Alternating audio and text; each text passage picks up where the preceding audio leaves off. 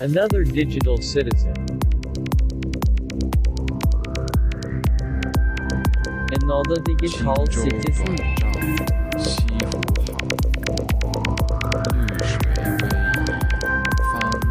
Another digital citizen. Another digital citizen. Bonsoir, mademoiselle and uh, not mademoiselles, because I don't remember what men is in French. Hi, everybody. I'm uh, Fro, the laughing one. Hi, Luke. Hi, Fro. Hi, everybody. I think it's Montsori. Bonjour. Mm-hmm. Yes. Are you ready for this week's riddle? Oh, right. Riddle time. Okay. Riddle time. Okay, so a woman shoots her husband, then she holds him underwater for over five minutes. Finally, she hangs up. She hangs him, but five minutes later, they both go out together and they enjoy a wonderful dinner together. How can this be? Um, very kinky sex.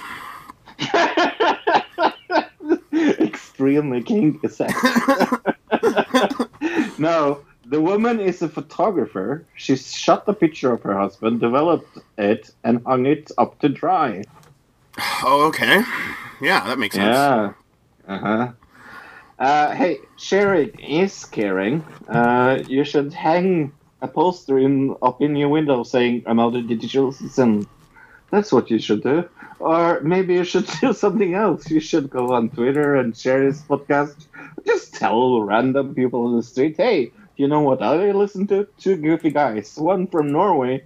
That's extremely goofy, and one n- not from Norway that isn't that goofy. That's more or less this podcast, right? Uh, yeah. Uh, hopefully people are sharing it. depends what, yeah, depends what day it is. I am I, I am quite goofy today.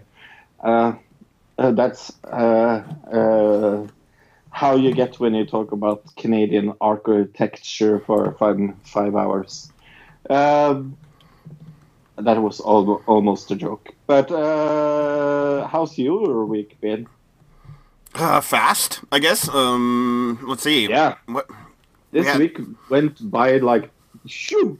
Right. We had the end of the DNC convention, and then this morning, or the last two days, we've had the RNC convention, and those have happened.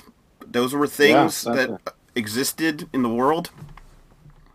I, I don't know which convention made me more sad, to be honest, but that's another topic. I, the RNC convention, I think, goes on for a couple more days. So if you have, I did, I watched maybe like two minutes of that, but uh, I tried. It it was unbearable. I thought the DNC convention was just unbearable, and then I watched part of the RNC convention, and I was like, oh my god.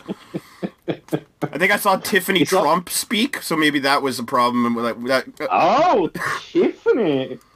Yeah, you remember Tiffany? She comes out every four years. She's like the groundhog uh, hound. hound. If you see her shadow, there will be some more Trump. is that what it is? The Tiffany Yeah. Trump shadow theory. Yeah. yes. uh, yeah, no, this week has been extremely fast. I, I, it's almost like we talked yesterday. But well, that, uh, yeah, that might. I mean, we hung out what for the pay per view for SummerSlam, WWE SummerSlam, and then we hung out the next day, and then we yeah. So maybe th- that has a lot to do with it that we've just been hanging out a lot. and uh, also we'll hang out next weekend as well, so that will be fun. yeah, I mean, we'll see. I, I'm that's the plan right now. Uh, there's another pay per view, and apparently, what I'm reading Yeah. is that the whole reason they're doing it is they have some specific storyline plan, obviously, to do with the what happened at the end of SummerSlam. So we'll see what happens. We'll talk about SummerSlam a little later. Uh, let's go right into the shit news because, of course, we can't talk about news without talking about shit. And what is more shit than coronavirus? Right now, uh, absolutely nothing. Uh, scientists say Hong Kong man got corona a second time. Yay on him. it says the Hong Kong scientists claim to have first evidence of someone being or being reinfected with, with the virus that causes COVID-19. Genetic tests reveal that the 33-year-old man returned to Hong Kong from a trip in Spain uh, in mid-August had a different strain of coronavirus than the one he previously was infected with in March. Right. Um, So it's kind of true and kind of not. I think I it's mean, just a mutated version of the same virus, maybe. Right. And that's that's the thing people don't um think of in this is it isn't really the same sickness if it is a m- mutated strain. Right, but it's like in well, it says it's the same virus that causes COVID nineteen. Right, But then whatever yes. he's actually has is maybe different because it says Right. the man's uh, had mild sy- symptoms the first time he had it, and no symptoms the second time. Uh, his Right. most recent infection was detected through screening and testing at the Hong Kong airport. Um, So yeah, so they. Yeah. caught it, I guess, when he got into the country. So that's good at least. Uh, antibodies, uh, a very uh, quick thing about antibodies for people that have no clue. Uh, the body, uh, when you get sick, you will never ever get the same sickness again because the body develops something in your body called antibodies, and that's why uh, you, even if you get a, fl- a flu six times in a year, it's uh, different strains of the same flu you can have the same symptoms to it, but it will never be the same exactly to the point. Uh, it will But you be can mutated. you can over time lose an immunity to a, Yes, certain, yes. but it takes a while. But that's the question It here. It says a people who have had COVID nineteen are, are are immune to infections. Uh, or whether people who have had COVID nineteen are immune to new infections and how long they are is a key question that have implications for vaccine development and decisions about returning Sure. to work, school, and other activities. If someone can be Sure. infected for a sef- second time, it is not known if they have some protection against serious illness because the immune system generally remembers Right. uh, how to make the antibodies against the virus it's seen before, like you said. Right. So, but uh, but but here here here's the thing where where I think it gets a little too centralized. The story is that it is a mutated, and that that's that's the thing that we don't. I, I was just Like assuming that it's a mutation. Uh, Right. It could not be. it has we- to be. It doesn't have to be. If that's the, that's what we're saying is uh, what they're saying is the po- there's a possibility. It says Right. uh, the key to how long is a key question that have Im- implications. So how long people course, are yeah. immune to this? What if the immunity only lasts a week or a, a couple months or whatever else? Like if Right. it has a low immunity time span, then people can get reinfected fairly quickly. Um, and that's just, I guess that's dependent virus to virus is what I'm guessing. I, I don't know enough about. I'm not a scientist. n- yeah, yeah, I'm not the doctor, so I have no clue. But I would, I would guess there's a standard, or or uh, at least there's a, um, a a time period that would be more surprising than others. I would think that if you get the same virus uh, after one week, that would be more surprising if you got it after one month. But I have no. Oh yeah, clue. but this says he first time he had it was in March, so what, that's five Right. months, five months, six Five months, ago, depending yeah. on when in March. Um, Right. So that's the timetable we're, we're looking more at. sense. Yeah, Yeah. Again, we're not doctors. right. Uh, but uh, but it is interesting uh, for, like they said, for the idea of a vaccine and the idea of a second wave possibly and uh, of reinfection. That's been a question up in the air. Is like, if you are immune, are you just immune? And now it's Right. in it's in question for sure. Uh, but uh, uh, then we go to experiments in German. Uh, how uh, uh, that test how big gatherings has spread uh, COVID nineteen. This is interesting, especially at after the big motorcycle thing you had in the states that we didn't really cover. Uh, Sturges. Sturgis, thank you. Right. Uh, German Germany had several thousand volunteers attend pop a pop up concert as part of an experiment to understand how COVID nineteen spreads. Uh, when I first read like parts of this or the title of this article, I was like, "This seems like a terrible idea," but I'll continue. Uh, understand how COVID nineteen spreads in a large scale stadium. About fifteen hundred people took part in the experiment Saturday in Arena Leipzig. Researchers put volunteers through three different concert simulations with a variety of health and safety protocols. All participants were required to test negative for the coronavirus 48 hours before the event and wear masks throughout the experiment. It was the first time people in Germany were allowed inside an indoor arena for a concert since authorities banned major events at the start of the pandemic. Even though Germany Right. was praised early for its response in the pandemic, case numbers have uh, been rising recently. The daily number of new infections has currently surpassed 2,000 on Saturdays uh, for the first time since April. I talked to my dad about this because uh, there there's been an enormous jump in numbers here in Lillehammer. Uh, Okay. And they have uh, because uh, we're, we're a little about Norwegian geography. Uh, uh, so there there's a big there's three big schools here, here in Lillehammer. You have the uh, uh, school for sports, like the biggest sports school is here in Lillehammer. Uh, you have the film school, the only film school in Norway is in Lillehammer. And then you have uh, uh, the main uh, school for getting a nurse uh, education is also here in Lillehammer. Okay. So uh, uh, at N- N- NTNU, uh, uh, that is the Norwegian Athletic uh, School, uh, there was a boom in in numbers, uh, so they closed that, and that spread, of course, to the other school because they are so close to each other. So they had to school close that school as well, and uh, now there's I think it's like four schools that are closed in the same area. So uh, and the reason for that is that it's so freaking close, and everybody goes to the same area and has the same. Uh, for example, uh, people from the film school and the uh, and the nurse school and uh, uh, the the sports school has different classes, but at the same same point of venue. So uh, they could meet each other at that venue, and that it has been now the spreader through the community. So, and I, I think that the reason why we see that it's now rising is that people are so.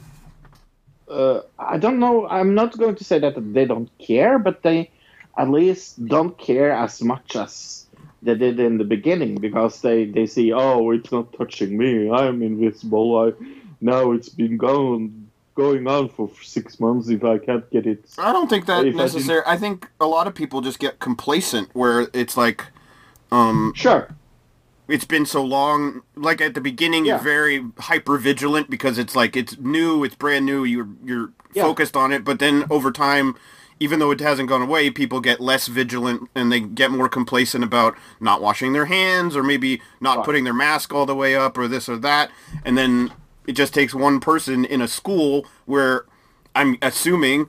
Uh, it's all circulated air with the air conditioning system and everything else like that. It's Right. recirculating air into all the other classrooms. So just one classroom with one person and then the air gets circulated into the whole building, then everybody's at risk, I guess. It says here, uh, as far as the German test, first scenario, uh, with the first scenario of the concert was with no social distancing at all. The second concert included multiple points of entry to reduce uh, crowding.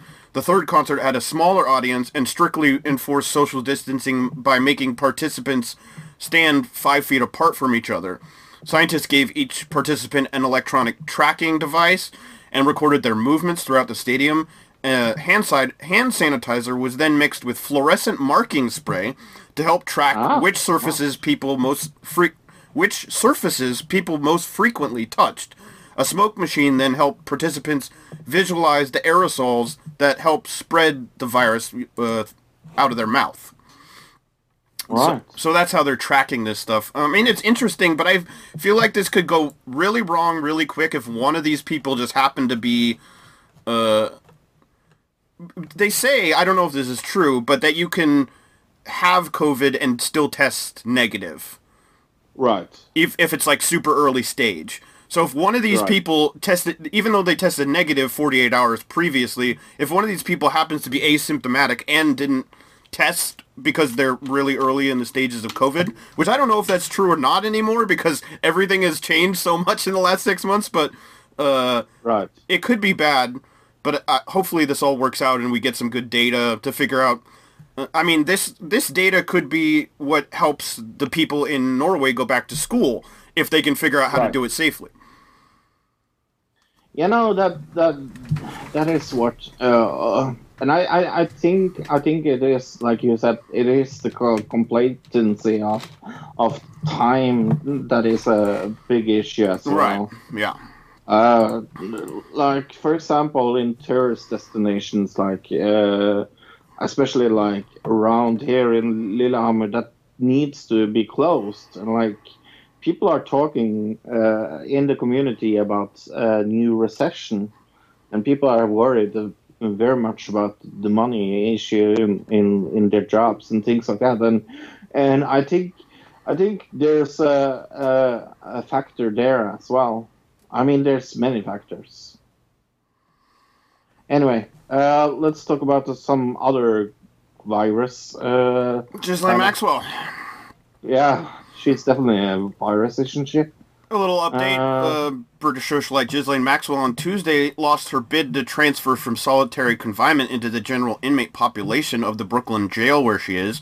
The Right. Manhattan federal court Judge Alison Nathan also denied a request by her lawyers to order Right. the U.S. Bureau of Prisons to monitor monitor her in the same manner that the agency monitors other detainees. Maxwell's lawyers have argued that her ability to prepare for trial is being hampered by the fact that she's being hun- held under strict restriction, which includes being closely watched. I'm not really sure why. I mean- How does that hamper her ability to prepare for trial? And also leaving her to general population. If I was there, I would. yeah, I'm not going to say that, but uh, I I wouldn't be nice to her. To say it that way. The judge said uh, Maxwell has provided the court with no evidence and no reason to believe that the surveillance me- measures are motivated by improper purpose. Uh, the judge also rejected a request by the defense lawyers that pr- prosecutors be forced to disclose the identities of the three women uh, whose claims of being abused by Epstein after Maxwell recruited them as underage girls. The judge said the request for the disclosure was premature in the case, which is scheduled to go to trial next year. Yeah. I I I I really don't have a lot of sympathy for that woman. So I I I say lock her in a cell and swallow the key. That's Let, let's just do that. Uh, yeah, I mean, I, I understand why they're keeping her on lockdown though, because of what happened to Epstein. Oh, yeah. They can't Oh, yeah. put her in general populace and then have somebody shank her, because that would look Right. bad for everybody, really. yeah, and uh, also people will would not be that very surprised that No, not at all. But the the prison would be in all kinds of hot water if something happened to her, Yeah. and they know it for a fact. So the judge is like, "That's not happening." Okay, let's talk about uh, the biggest elephant in the room, uh, the Kenosha protesting and uh, what happened there. Uh, so, oh, Let's go into it, and then I'll do the update we found right at the end. Uh, that happened just today, or or last night, and we found out about this morning here. Um, Kenosha protesters and police clash after black man shot. Uh, anger over shooting of a black man by police spilled into the streets of Kenosha for the second night Monday, with police again firing tear gas at protesters. The south su- southeastern Wisconsin city became the nation's latest flashing point in a summer of racial unrest uh, after cell phone footage of police shooting uh, Jacob Blake apparently in the back as he leaned into his SUV while his three child- children sat in the back of the vehicle. Um, did you see this video, Fro? It was widely Yeah. circulated on social media. I didn't want to see it, but I ended up seeing it anyways because it was everywhere. It was sad. That's all I can say. Um, luckily, the guy uh, he didn't die. Mr. Blake is paralyzed, as I'm to understand, Yeah. and probably Yeah. will never walk. But he, at least he wasn't killed. He was shot seven times in the spine, so obviously that's going to cause you to be paralyzed. Um, I hate when it's a fucking victory that a man, black man, doesn't die but is is is shot seven times in the spine and survives. I hate that is a victory in this story. Like that is a good thing. I mean, his children are going to be scarred for life. They Of course. were right there, watched the whole thing. I mean, they're they're not going to be the same ever, so that's also sad. But then last night, uh, in the protests, a suspect has now been arrested after two were killed in the Kenosha protest. Illinois police arrested a juvenile Wednesday after two people were shot to death during the night of Black Lives Matter protests in Wisconsin. Um, And of course, this was a white youth as well. Of course, Right. make the situation even better. It says two people were killed Tuesday night in a possible vi- vigilante attack carried about out by a young white man who was caught on a cell phone video opening fire in the middle of the street with a semi-automatic rifle. Um, two people were shot to death during another night of the Black Lives Matter protest. Uh, it says Antioch, uh, I guess that's a city in Illinois, is about 15 miles away from Kenosha, Wisconsin, which uh, so it wasn't that far away. Uh, but this the young man whose name was not released because he's under 18 was arrested on suspicion of first degree intentional homicide. Yeah, I mean, it is. It is atrocious that this is going on in this society, and uh, it it comes so close to the Floyd thing, and uh, I I mean, this is just more and more and more proof of of that uh, things need to fucking change faster than uh, people are willing to change it. Are you ready to be even more mad? In another widely circulated video, police can be seen tossing water from an armored vehicle to what appears to be armed civilians walking the streets. One of the civilians appears to be the gunman who later shot protesters. The officer in the video is heard saying, "We appreciate you here" to the group over a loudspeaker. Wow. In Wisconsin, it is legal for people over 18 to ca- open ca- openly carry a gun with no license, but illegal for people under 18. And this person, obviously, because they're not naming his name, is under 18. I also saw a video somebody took um, with this with the gunman before everything happened, and it he there's an interview out there with him saying, "I'm here to." protect the business the local businesses in the area that was what he he said he was there for so Cool. Yeah, that that doesn't anger me at all.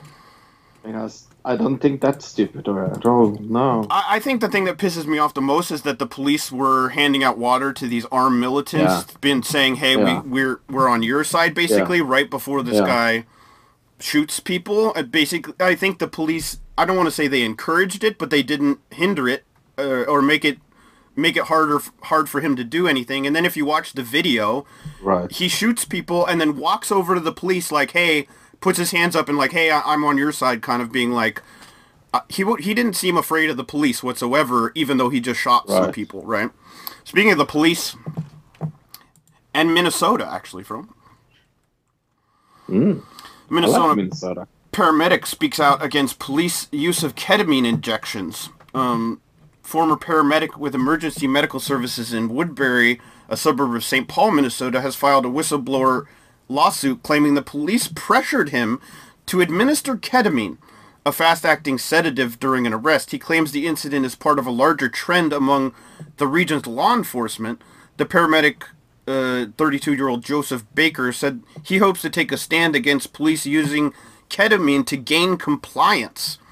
He said it's not an appropriate use of our jobs as paramedic, he told The Intercept in the first interview since the lawsuit was filed on August 17th.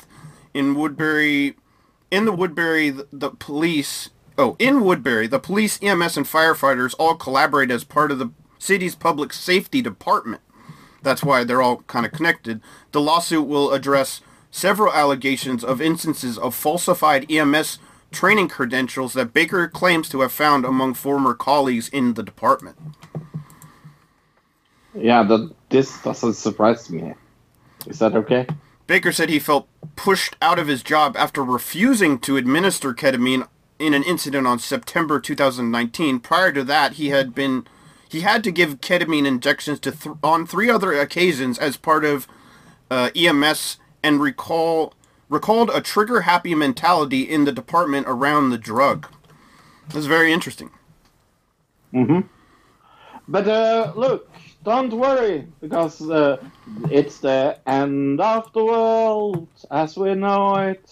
Or is it? Uh, as or is it? An asteroid called 2018 VP1 is scheduled to zip past Earth on November 2nd, just one day before Americans will cast their vote for the President of the United States. I love this pun, by the way. This is from Popular Me- Mechanics, where we we're reading it. The asteroid's timing brings a new meaning to rock the vote. Wah. Uh, That's such a bad joke.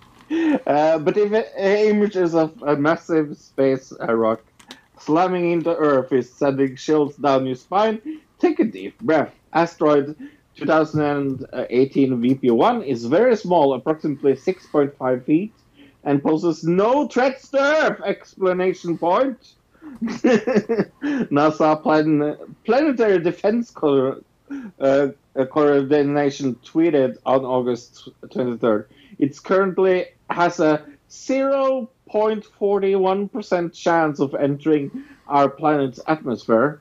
And but if it did, it would uh, uh, distinguish due to uh, its exemplary small size. disintegrate Well, due to it, its extremely small size. There you go. Yeah, So yeah, good. it would burn up in the atmosphere before it ever hit- Earth, is what they're saying. Uh, there was a lot of people, But- a lot of articles out Yeah. there being like, "Oh no, there's go- uh, the asteroid's going to hit the Earth," kind of sensationalizing it, and clearly that's. I mean that, Not that, true. that's that's the article I sent you. I I'm saw it in NBC. I saw it in multiple other places, being like, they're very. They want to put it in the headline so people will click it. You know what I mean? But Yeah. Uh, yeah, I, I sent it from the most reliable news source of every news source in the world, TMZ.com. So, right, totally reliable. uh, yeah, this uh, asteroid doesn't look uh, bigger than an elephant, so I'm not super worried. Should I be worried about the elephant? Or should elephants maybe be worried? Or should uh, elephants maybe be stressed? Or what do you think? I wonder. Well, yeah, I, I think right now, animal animals at zoos are probably a little weirded out because they're used to having people around all the time, and there's no people in the zoos. So I bet a lot of animals are a little bit stressed out. But it says this year has been di- a, speci- a specifically difficult time for Fridza, a young female African elephant at the Warsaw Zoo in the Polish capital. The zoo's four elephants became three in March following the death of Erna, the largest female of the herd. Erna's death left Fr- Fredza in mourning and also putting her under more stress. Zoope- zookeepers noticed an immediate change in her behavior as she attempted to make sense of life without Erna. Uh, since Aw. then, they say this that she has showed oh she displayed signs of stress as she struggles to establish new relationships with her female companion, Buba. Uh, Doctor, wow, that's a name, Krzyzakowska and her colleagues have launched a project to check whether cannabis extract oil could reduce the anxiety of the zoo's animals. Cannabinol, known as CBD oil, is derived from the cannabis plant. The oil is thought to stimulate the production of serotonin and dopamine, messenger chemicals in the brain, which could help combat depression. The zoo's elephants will be the first animals to be given CBD oil as they are prone to stress at the same time relatively easy to monitor. What do you think about That this, is Fro? that is so fuck, fucking cool. I think it's so cool that they are looking into cannabis uh, working for elephants. I, I, I, I, I actually mean that. I think it's it's it is extremely cool. It says the first stages of the trial have already been completed and involved collecting, uh, oh, feces and saliva and blood samples from the elephants to m- monitor their cortisol levels. Cortisol is a hormone Right. that's produced by the body of humans and animals in stressful situations. So that's how they're going to figure out if the CBD, if the CBD, if they give them the CBD and then the cortisol levels go down, that shows that Right. they're not they're less stressed. Okay, that's how I wondered how they were going to figure out like how you can't just go to an elephant and be like sit him down on a couch and be like how are you feeling today you know what i mean right well maybe that one elephant that could like paint pictures could paint a picture and tell you how it's doing but uh, other than that Uh, remember that abused elephant. Yeah. Um. uh, no, I, the only thing that I'm thinking of is how much cannabis as extract oil do you need for a fucking elephant? They weigh like two tons. that's a good point i didn't think about that I'm guessing there's a lot of cannabis oil in poland this, well uh, yeah i mean poland's right there Yeah. next to uh what what am i well what, you know amsterdam's pretty Netherlands? close right yeah, the netherlands that's what i was trying to think of not really super close, but sure. I mean, within the scope of the world. Um, yes, uh, uh, in the scope of the world, I'm close to England as well. Doesn't mean I'm, that I'm fucking British and drive on the other side. if ex- if the experiment is successful, the zoo plans on expanding the project to feed the oil to other stressed animals, including rhinos and bears as well. So, yeah, no, I, I'm, I'm, I'm, I'm happy that uh, animals get to be stoned. I guess. I don't think CBD actually gets you stoned. That's THC. So No, the C- CBD oil is like a stress reliever. It's the thing, muscle relaxer and things like that. So it's not quite the same, but I saw somebody t- take CBD oil to relax their tongue to try to uh, do the Carolina Reaper challenge, and it, they said it helped. Really? I I don't know. I don't know about that, but I I believe it. I guess. I mean, there's also something to Uh, say about the idea of like uh, a placebo, the placebo effect. Like that could be. Right. Yeah. Right. So, Nina Turner is a girl I never heard uh, much about. Look, who is she? She's Bernie Sanders' former campaign chair. From. Ah, Uh, very outspoken in the primary, and I'm guessing possible future uh, 2024 presidential candidate if everything goes to plan. But let's see what Nina Turner had to say about the Democratic convention uh, on CNN. yeah. In three, two, one, play. you thought of Senator Sanders' uh, remarks uh, embracing uh, emba- embracing Joe Biden, clearly yeah, asking his supporters to um, to to get Joe Biden elected. I mean, the senator was clear. He's a man of his word. He said it in 2016. He said it again in 2020. So the senator is doing what he does. And he created a movement. He was a spark, and the movement is the fire. And so the movement doesn't change. The, the notion that we need Medicare for all does not change. The notion that we need to legalize cannabis and take it off of Schedule One because it has ruined so many lives, particularly African American lives, with the war on drugs. Anderson, that doesn't change. The need to have college for all, that doesn't change. Environmental justice, see, none of those core fundamental issues change. I hope she like being on CNN because you'll never be on there again. more about the mission. So progressives are still on the mission, understanding very clearly that we got two dragons we got to slay. We got to slay the dragon of neo-fascism and slay the dragon of neoliberalism, and the progressive movement is here for it. Nina Turner, I appreciate your time. Wow, that was strong. Right. She's a super strong speaker. Uh, like I said, I don't think she'll ever be on CNN again, but um, it, I, right at the end, you could even kind of hear Jake Tapper, or was it, who is this? That's not Jake Tapper. It's uh, Anderson Cooper. He's kind of like, Cooper, yeah. Uh, thank you very much, Nina Turner. Get the hell off of my show right now as quickly as possible. That's what it sounded like. Before I lose my job. Right, totally. Uh, Neutron tells the truth. Oh, there is Tron tells the truth. Right. Um, I just didn't put it on the run sheet. Uh, but he's going to talk about what turns you want. Hello, this is Tron Bertrand tells the truth. I'm not easily bored. When I'm bored, I do something else. In my apartment, I have tons of DVDs, LPs, books. I always curious from knowing and seeing new things. So during this pandemic, when I had to stay a lot of time at my home, I was never really bored. That comes me to the thing that I want to talk about today. Conventions. Oh, John, how can convention be boring? Because they are. Because there's something about your convention, the two political parties, who bores me the, the hell. When I was a young kid, I liked big fanfares. I like big patriotic things like big songs and all togetherness and see those big speeches and feeling part of something. But as I grow older, I really don't give a fucking shit. Well, do you think the Republican convention is good? No, it's not. Do you think the Democratic convention is any better? No, it's fucking boring. Boring, boring, fucking boring. All an organized game is like wrestling. Yeah, you don't like that look, but it is. But the results are always the same. Big patriotic speeches, who's most for this, who's gonna fucking jerk off for your country, and so all that kind of fucking bullshit. And it's boring. How do you fucking keep up with it?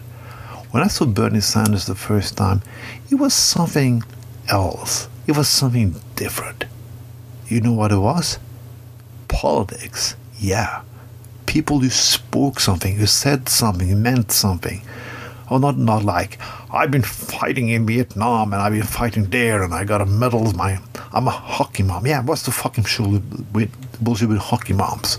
Yeah, if you are a hockey mom and have three fucking jobs and die before you're 60 because of a fucking heart attack because you eat shit and give all your spare time to your kids, then you're fucking hero. Fuck that shit. It's boring to watch. It's boring to hear, and it's boring, boring, boring, boring the more I see of your fucking lifestyle, I get more bored. You, you all people said, what happened in Norway? Isn't it boring there? Yeah, maybe. If you call it boring, I call it quiet. Yeah. People who not jerk off nationalism all the time. There are some, not many. And they make a big noise and they're boring. There's one more thing that politician who bores me. What is it? Why can't a politician just go out and say the stuff, do the stuff? And why don't people want politicians to say stuff and do stuff? Why we do they patriotic bullshit things? Because every, it's like politicians, like everyone else. It has to be a job done. Yeah, somebody has to do a job and do a lot of fucking details and things. And that's sometimes not very exciting. Yeah, it's like me. I'm sitting in a control committee in Bergen. Jesus, in two weeks' time, I have to read hundreds of hundreds of pages of stuff. Not always funny, but it's an important position I have, so I have to do it. The media don't mention it. They don't, because it's not like me saving the fucking planet or something, or saving little children, or feeding the poor. But it's a necessary job, and that's most politics are. But how are you going to see it? People don't want to vote if you don't feel good. If you, if you don't get excited. If they're gonna get a fucking hard on, they get wet between their legs. What funny shit is that? You can go and fucking work because it's important. Because it's a job have to be done fucking every day, eh, 24 hours a day. That's why you're gonna fucking go work, not be excited. Give a fuck about the convention. What you're gonna give a fuck about is the political results what stands in paper, what the politicians want to do, what have done for the fucking last four years. Not if it excites you. For me, it can be a boring fucking retarded shithole with one eye or a unicorn hauling office as long as you fucking do their shit. Oh, sorry, I used the word where I shouldn't. I don't give a fuck about that either because I used the word I want. This was Tron with Tron Tells the Truth. Have a big, good election cycles. Because there's one thing I'm glad is when November the 3rd is over. What I'm worrying about is what can happen between the November 3rd and the new president comes into the White House. But that I'm gonna speak up in another segment. Goodbye. This was Tron with Tron Tells the Truth. Thank you, Tron. Uh, yeah, wrestling and politics is completely the same. I mean, they're similar. In, in, I mean, I've talked about it a lot in the past. I think that's what he was referencing is me talking about Yeah. how, you know, politics is, it's just like wrestling, and yeah. It is true. Uh, hey, we have an email address. It's another digital citizen, another digital citizen at gmail.com. At gmail.com. Please send us a letter. That's what you call it, right? A letter when it's through an email. Yes, a letter mail, an e e letter. I love those e letters. E-letter. Yeah. we have a Twitter account. It's uh, podcast ADC. That's at podcast ADC. We have a Facebook group. It's another digital citizen on Facebook. Another digital citizen on Facebook. Yeah, go Uh, add us as a friend on Twitter. We're we're getting up there in people, and we'd like to add more of you. We add pretty much everything we add on the Facebook we add on Twitter, but then sometimes we add other Twitter things onto Twitter that we don't add onto Facebook. So Anything uh, we need to talk about? uh, pff, Tiger King. Okay.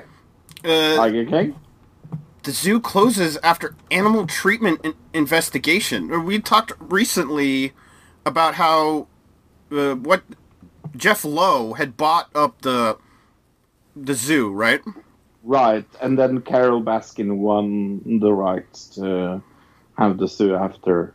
Right, but he was still running it for her apparently. Well, now it's saying the Right. Greater Wynnewood Exan- Exotic Animal Park is closed to the public after the U.S. Department of Agriculture on Monday suspended the exhibitor license for owner Jeff Lowe for 21 days. The zoo, previously run by Joseph Maldonado Passage, also known as Joe Exotic, became famous for being featured in Netflix Tiger King. Uh, the Garvin County Sheriff's Office and the USDA investi- and the USDA are investigating the zoo after receiving a formal report that document that documented photos showing a lion with its ears covered in flies and another with the tips of its ears covered in blood. Yeah, I mean, did they watch the fucking documentary? Right. The animals were not the. There's other people Uh, that were involved in this that should also be arrested, by the way, if anybody gets arrested for this. Yeah. Right. like, they should uh, arrest everybody almost on that documentary. That's true. Yeah. Yeah.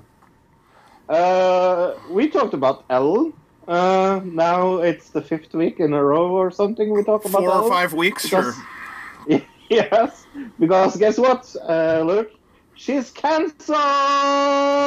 We won! I think she was already cancelled, but Ellen DeGeneres show is pulled from Australian TV amid investi- investigation into the toxic environment. Uh, the Ellen show ha- has been pulled from Australian TV following alleged toxic workplace. The U.S. talk show has aired in Australia on Channel 9 since 2013, but amid the investigation into the allegations of sexual misconduct, racism, and, and bullying on set, it was announced that the repeats of the daytime show would also be taken off the air f- uh, from starting Monday, August 24th. I have a question for you. Can she come back? It's so funny because I was doing research for our main topic and I loo- looked up the most liked celebrities and she's still, when you go into Google, if you look up most liked celebrities, she's still on the top 10 list of like most liked celebrities right in Google. Right. Um, I, I don't know. I don't know. I think she's got to apologize, but I, I- I think in America it's different than in Australia, maybe, where people are Yeah. more kind of like eh, will are willing to accept things in America. Uh, I mean, Chris Brown is still like a celebrity, right? So That that is that is very tra- sad and true.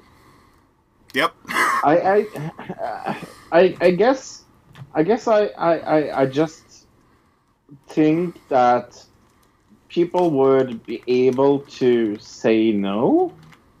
You know what I mean? Like uh, the people would uh, be able to actually go against her if she uh, came back.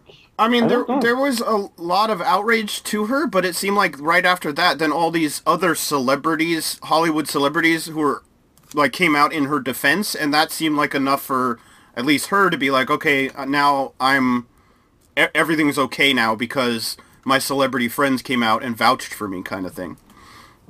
Yeah, and that also I think that uh, I think that uh, I I really don't think uh, even though she said sorry, uh, people would.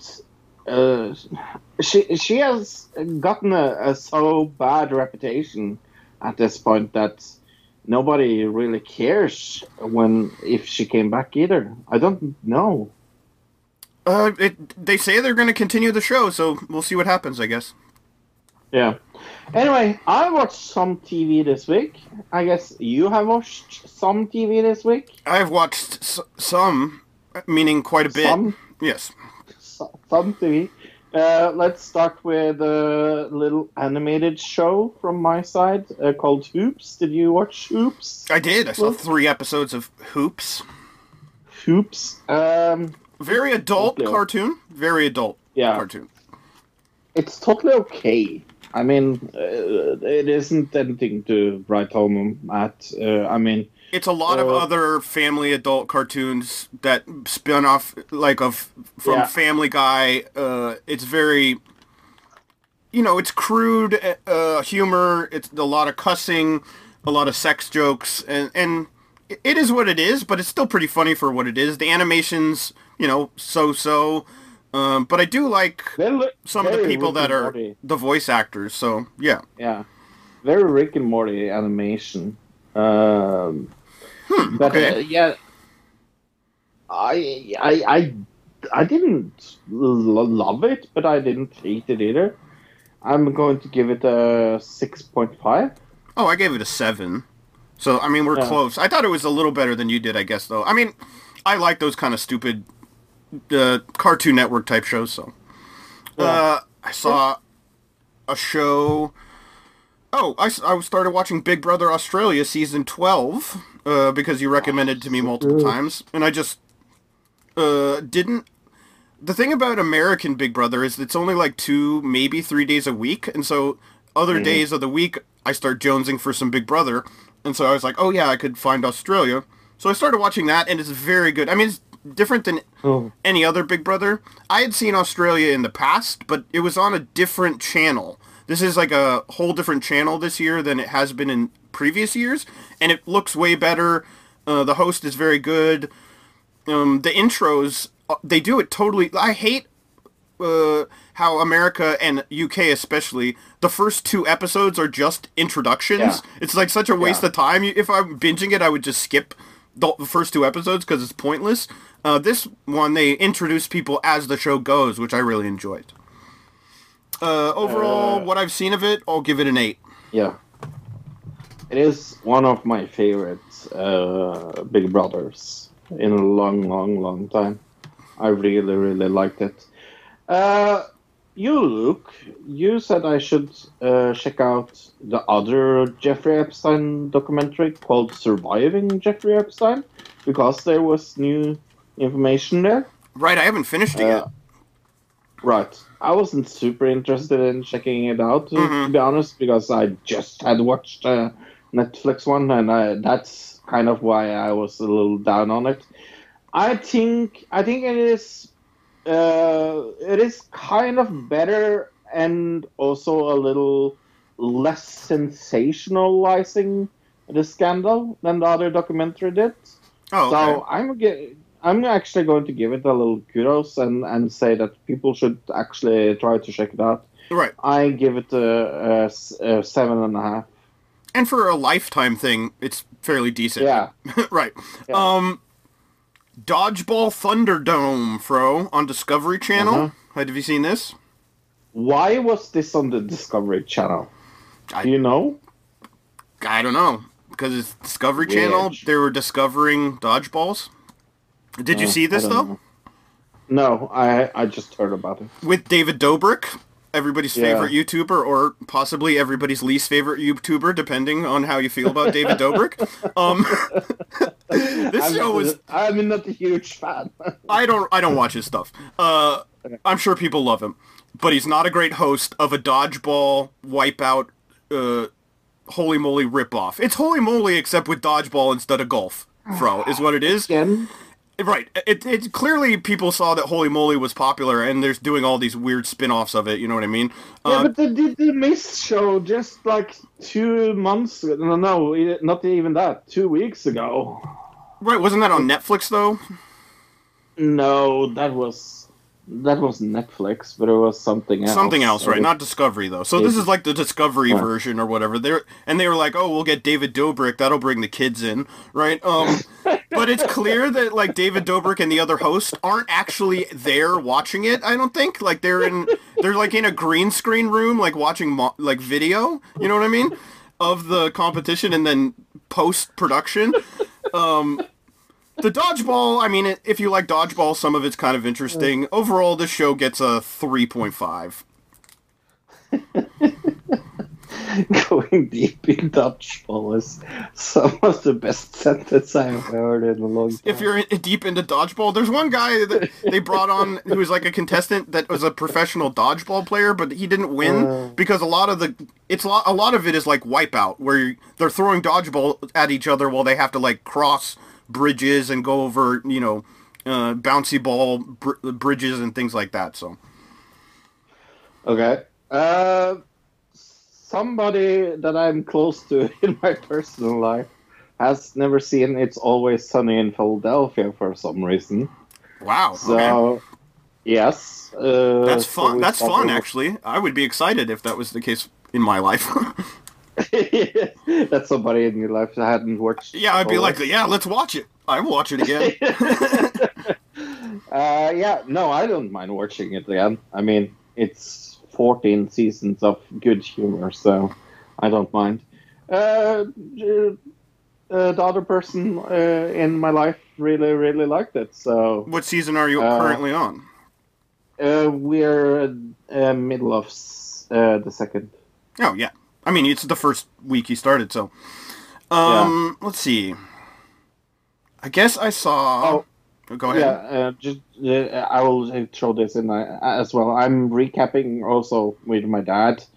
Uh, I'm also watching uh, uh, The Leftovers because his girlfriend hasn't seen it. So Yeah, that's a fun my show. two- That's yeah, something I could go back and watch. I think because I haven't seen it in long enough that it would be fun again. Yeah. Even though it's kind of like I know what happens. You know what I mean? Um, right. Whereas Su- Always Sunny, you don't really it's you don't have to worry about like knowing what happens in that show. Uh, I saw a show. Believe it or not, it's called Love in the Time of Corona. Fro. It is because I also saw Love in the Time of Corona. on Freeform. I had just because of the Yes. title, I was like, I have to see this. This can't be good, right? Uh, yeah, no, it isn't. yeah. Why don't you go into what you thought of it? no, come on. Okay. Yeah, it's your shot. It's Yeah. Modern Family with coronavirus, isn't it? Yes. Yes. It's Modern Family with coronavirus mixed in. But it it, it is it, it is very fake but it is also very unfunny and I don't know, if if it's supposed to be funny. It's more supposed to be like it, it's supposed to be like different love stories. So there's one love story between the the woman and, and the the bi- bisexual guy. She Right. she wants to be with him clearly, but the but he but then she gets him a boyfriend, and so she's kind of disappointed. Then there's the two older people where the man is uh, clearly has uh, dementia of some type, and he's stuck in the hospital, and the woman can't go see him in the care home because of coronavirus. And then there's the family and the two people who want a kid, and it's all these different stories, whatever. But it all has to do with um, different love stories and how they're being affected by the coronavirus. Right. I- but it is, is an it American romantic comedy, supposed uh, supposedly. So Yeah, it didn't feel like a comedy to me. no, felt like a not really. drama, drama to me. Um, But uh, I was like, who is that uh, Afro American? I was like, I recognize him, and I was like, oh my god, it's Leslie Odom Jr. I was like, wow. oh yeah, yeah, right. Uh, I Yeah. mean, the bisexual guy and then his boyfriend, the uh, the Skype boyfriend. Both those guys I've seen in things. I don't know who they are, but Yeah. Gil Bellows, yeah. And then the the I guess the girl with the blue eyes. I've seen her. I mean, all these people that are in it. It's like I've seen you in something, but I don't know who you are. um, Yeah. yeah. Uh, yeah. What have you seen? Uh, what did you give this? Oh, uh, three point five. I mean, Wow. You did, really didn't like it. I gave it actually uh, four. So I mean, we're close. Uh, Uh, yeah, you're right. I gave Dodgeball Thunderdome a three point five. I'll give it a four. I'll give it a four. I'll s- Uh, what else did I watch? Uh, oh, I watched this other animated sitcom this week uh, called Close Enough. okay. This is a HBO Max uh, television thing. Okay. Uh, it's definitely a adult, uh, and it's uh, it's better. I I think it's better than Hoops. I think you will like this. Uh, I mean, it's uh, about this couple that uh, faces like a lot of challenges. I I'm not going to say that the animation is amazing, but I I liked I like I liked kind of the the, the storytelling and uh, yeah, I laughed more uh, of this, so I'm going to give it uh, seven. Okay. I saw 100 Days Wild. That not 100 Days in the Wild. It's 100 No. Days Wild. Right. Did you see this, Fro? Okay. No. Okay, Never this- heard of. This was also on Discovery Channel. Actually, this is what I went to watch and accidentally found Dodgeball Thunderdome. Um, Okay. it's about seven people who go to Alaska um, to give up the to to go off the grid to live off, off like totally self-sustained in this little community. I think it's Ah. seven people create this little community and the 100 Yes. days is until winter so the whole point of the show is uh, they have to stock up food like by hunting uh, moose and bear and uh, different animals to like stock up on food for the winter uh, that's basically Right. the whole show but uh, I've, at the end of the first episode they show you oh there's going to be confrontation between the seven people because they have clashing personalities and things like that um not really my cup of tea, but kind of interesting. I, I give it a five. I'm gonna put it right in the middle. Cool.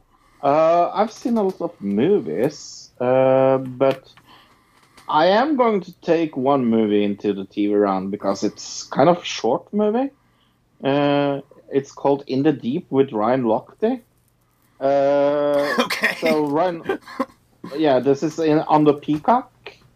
Sure. Uh, so I, I actually changed my uh, IP address just to watch this because I'm very open. I, I am I'm, I was very cu- curious because uh, I remember him from the uh, Rio de Janeiro where he he more or less said he was threatened uh, on gunpoint and then it showed that he was probably lying.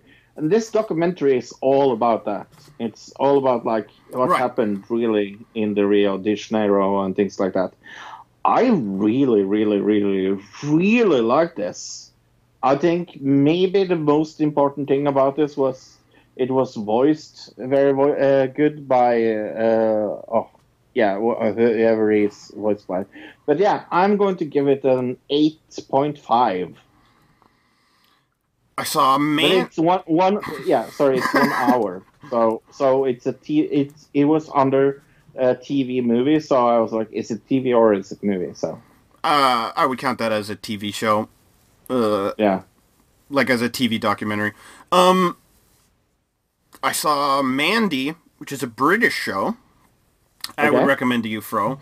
Um, it's just about a woman named Mandy who is very awkward, um, and she gets into strange situations because of her awkwardness. I guess is the best way to put it. It's very British. It's very dry. Um, yeah, I would give this a seven. Probably, I'd recommend it to you. Uh, it has Diane Morgan in it as the main character. Oh, I love her. Right. Oh, I really want to see this now. Cool. Mhm. Yeah, it's very good.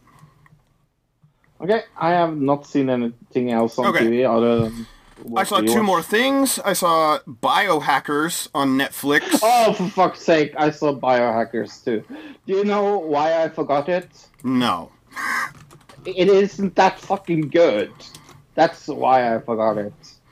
I mean, I it's interesting in a way. Like the concept of it's interesting because it's about Yeah, the concept is interesting, but the show itself is not that interesting. That's how how how I forgot it. Uh, it's about well, it's a German show. We should start on Netflix. Right. Um, it's about some Germans, what biology students who are into um, biohacking and uh, what uh, body modification, as in biohacking modifications. Um, right. and it, there's like a secret undercover conspiracy with this professor uh, linking her to the main character. Other than that, I, I'm not going to ruin anything. I, I would give I give this a six point five. What? I, Wow. Apparently, you thought it was worse than I did. Yeah, I gave this a forgettable four point five. Okay. And then the other thing I saw on Netflix was what was it? Oh, High Score, which is a video game TV show. So you might like this. Oh, yeah. Fran. I should watch this. It's got I- kind of I- about the history of video games, but very much Yeah. it feels like because I lived through it that they're kind of it's from a perspective of like uh, the corporations themselves instead of the consumer. So it's like, oh, th- this corporation did this at this time, and then this corporation did this, and a lot of times it's like that didn't actually have the impact that this show makes it out it did. You know what I mean? It's kind of retroconning the history of video games in a way, but you'll just have to watch it. Overall, I gave it a I'm going to give it a 5 right in the middle as well. It's actually not that great of a documentary, but it's got some interesting info and if- you like video game history, you'll like it. Cool. Yeah, no, uh, somebody, I don't, I think maybe it was uh, uh, Bill that talked about it, that recommended me this. I was watching uh, the other wrestling. Uh yeah, the the guy the the guy who does the voiceover for the documentary is a little over the top and ridiculous sounding as well. I don't know. You Oh, watch yeah. it and let me know next week or the week after whenever you see it. But the other thing we saw, Is uh, Tough as Nails episode 8. Trust Your Gear, competitors take a series of five alarm challenges as firefighter at a firefighting training facility where they must clear a 60 foot long section of brush, save a victim from a simulated disaster zone, and extinguish a fire before rappelling down from the top of a, f- of a four story building. Right. The episode where we learned that we never, ever, if we are in a fire, should trust Lee. That is Right. fireman. the everybody in the show, each character is a, has a different profession, and Lee's Right. job that he came into the show as is a firefighter. So this episode, you'd think, oh, this guy's gonna ace it. He loses at the end of this episode. Somehow, the firefighter lost on the one episode where they did firefighter challenges. I don't know how that. I don't know. It, it is. It was so ridiculous. It It's was co- like, Yeah, it's kind of a bad look in it, for like firefighters Yeah. in a way. And and and and and, and how fake he smiled when he, when he figured out this was the thing as well. Right. Yeah. And then we had No, the but I- super cringy moment where uh, the cop Oh. lady and, and the guy get together to talk about race relations Oh. between uh, African Americans and c- police on the show, which was totally unnecessary. Oh. But we learned some important information because we we've been like, oh my god, okay, there's five people left. what are they going to do? Uh, how many more shows will there be? But we learned uh, in this that next episode will actually be the last team challenge. That's what they said. Yeah. So we're not sure how they're going to whittle everything down to the final episode or what the final episode is exactly going to be, Right. but yeah. And I, I, I have a theory. Who do you think is going to win now? I'm still I mean uh, my my person's still in with the cop lady, whatever her name is. Yeah, yeah, uh, yeah. I, uh, I think it's. I'm going to stay with Murph because he's the only one I really, really don't like. Okay, sure. he's the only one I really, really hope doesn't win. So it's probably going to win. It's possible. Uh, he, I mean, he's been doing pretty well, but sh- uh, I don't know. I just have a feeling she's going to win. We'll see, I guess. Yeah, I, it wouldn't surprise me if you're uh, you're right. It's to say it that way. They have been pu- uh, pushing her. Hey, look! I had a terrible idea this week, or no, I didn't. I had a terrible idea some weeks ago that we should have a burst, best and worst celebrity uh, as the main to- topic. I had a shit hard time with the, this list. Right, and you said you had a harder time with the bad list, uh, and I had a harder time with the good list. So yeah, I mean, I have more. I have people I have more respect for. So this is. I like this people list. Is what I should call it. I. It's like who do I not like and dislike? I, I That is picked more- people who I kind of had heard were good people. Uh, Yeah. you know what I mean? That and that never really had any scandals or anything like that. And then my bad people were kind of people who uh, definitely had scandals that were not good. That kind of thing. Uh, so we we we didn't have any preference of where uh, how we should uh, go into this list. So I chose people I liked, and Luke chose people that actually other people like. Okay, uh, let's start with best, I guess, because that's most boring, isn't it? Uh, yeah, that makes sense. Uh, why don't you start? Uh, yeah, my number five is uh, James Dean. Uh, he's very dead. Uh, he died in 1955. He was uh, uh, an American actor. He is uh, maybe most remembered for Rebel Without a Cause uh, or East of Eden. If you ever see Giant, that's a fucking amazing movie that is very underrated. And I think he would be one of uh, the best great American actors of all time if he didn't die uh, as sudden as he did. I mean, uh, he's definitely one of my favorite uh, actors of all time. Maybe because Rebel Without a Cause is definitely one of my uh, favorite movies, uh, together with e- East of Eden. Uh, and uh, I, I just, I just adore James Dean, so he had to be my number five. Okay, I'm gonna go. Um, Sam Kinison, who had a lot of problems. He's an American comedian who is known for yelling Okay. really loudly, but everybody really got along with him. But he had a lot of drug problems. uh, Okay. a lot of drug problems. So he didn't necessarily uh, do a lot. He did some bad things, maybe, uh, but they were all destructive to himself, not to other people, if that makes sense. But he was known as being a really, really nice guy. Uh, and innovative in the comedic space where and he would help people out to get their careers going as well he helped a lot of people out uh, and got their careers going um, back in the 70s i want to say 70s and 80s so Wow. Okay. Never heard of this guy. he was known for screaming really loudly that was his thing he would yell Uh, my number four is Bob Marley.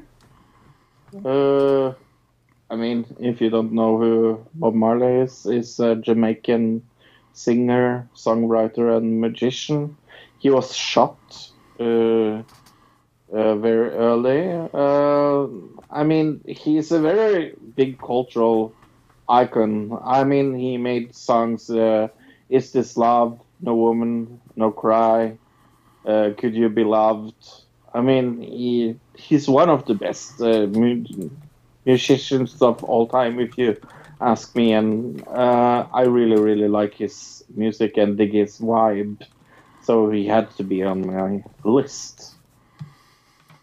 All right, I went with somebody who another comedian who I've heard was very nice guy before he died, and always was nice to everybody. and Would buy people like random shit because he had money. He would just buy people random shit because he wanted to because he was a nice guy. Ralphie May, do you remember this comedian? Oh, Ralphie May, yeah. I've Uh, heard of him, yeah. he was a he was a, a comedian who made fat jokes about himself, basically.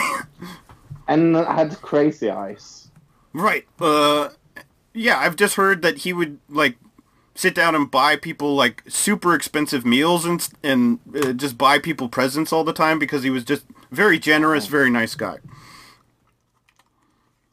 Uh, my number three, I actually had most problems with this because I was struggling uh, to either have this person on or an, another one that had to go on my honorable mentions. Uh, but uh, I went with Stanley Kubrick. Okay, that's a Uh, random one, but okay. Why is that random? I just I didn't see it coming. Stanley Kubrick is not something I, somebody I've visualized as being like, oh, that's a really nice guy, right? Well, I like him. right? Yeah, I understand. he has made uh, no movies that I dislike other than The Shining, but uh, uh, other than that, uh, he has made absolutely zero movies that I don't like. Uh, I even like Eyes Wide Shut. I know that's very controversial to like Eyes Wide Shut, but I do actually. Uh, I, I am also one of the very few people I know that likes Eyes Wide Shut, so there's that. Uh, um, you made the Clockwork Orange, 2001, on a strange uh, uh, Space Odyssey. A strange Odyssey, that would be funny. Uh, but I was thinking of Doctor Strangelove, I'm sure of. Uh, Full Metal Jacket, Lolita, Spartacus, fucking hell. Uh, yeah. Oh, an amazing, amazing director, and uh, I wish he was still alive so he could make more amazing movies.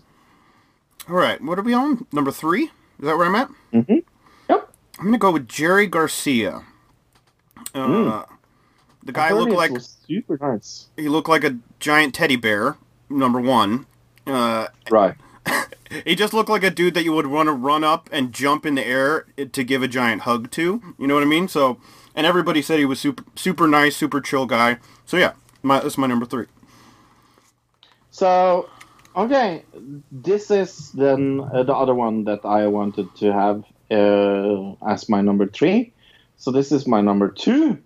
He became instead, and that is Alfred Hitchcock, or Sir Alfred Hitchcock. He is also a, a movie dir- director. Uh, I mean, he made Alfred Hitchcock Presents is one of the best television shows I know of. The Birds, Vertigo, Rear Window, Psycho. Oh, fuck, I love Psycho. Uh, and uh, North by Northwest, Dial M for Murder, The Man Who Knew Too Much. If you have never seen an Alfred Hitchcock movie, you should.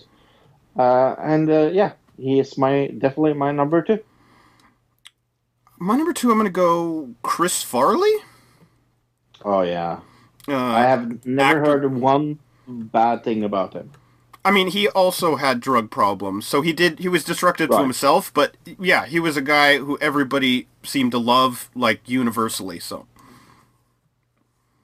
And uh, I think, uh, sadly, maybe he's most alo- uh, most known for for uh, SNL. Maybe. What do you say? uh, and his there were uh, t- some of his movies, uh, specifically what Black Sheep and oh, yeah. what was the other one I can't think of right now with Kev with David Right. Spade, the two David Spade and him movies, right? Um, Yeah. I don't think he's. I don't think people remember him necessarily for Be- Beverly Hills Ninja. So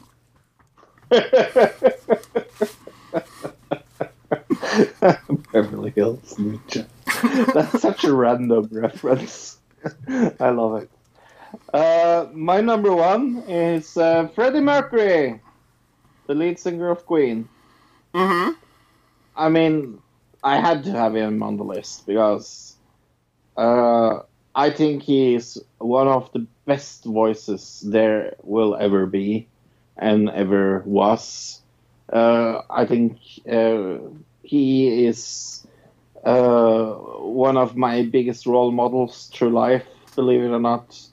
Uh, I mean, they made songs like Bohemian Rhapsody, We Will Rock You, Don't Stop Me Now, and so fucking many other songs. He he was, I, I'm sure he was a uh, massive cunt at times, and not very easy to work with.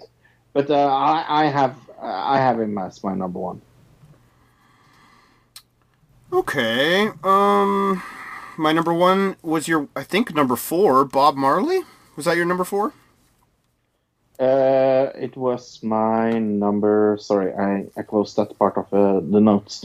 It was my number four. Yes. Yes. Um, yeah. Again, a guy was all about what peace and love and harmony and everybody getting along, and yeah, never heard a bad thing about him.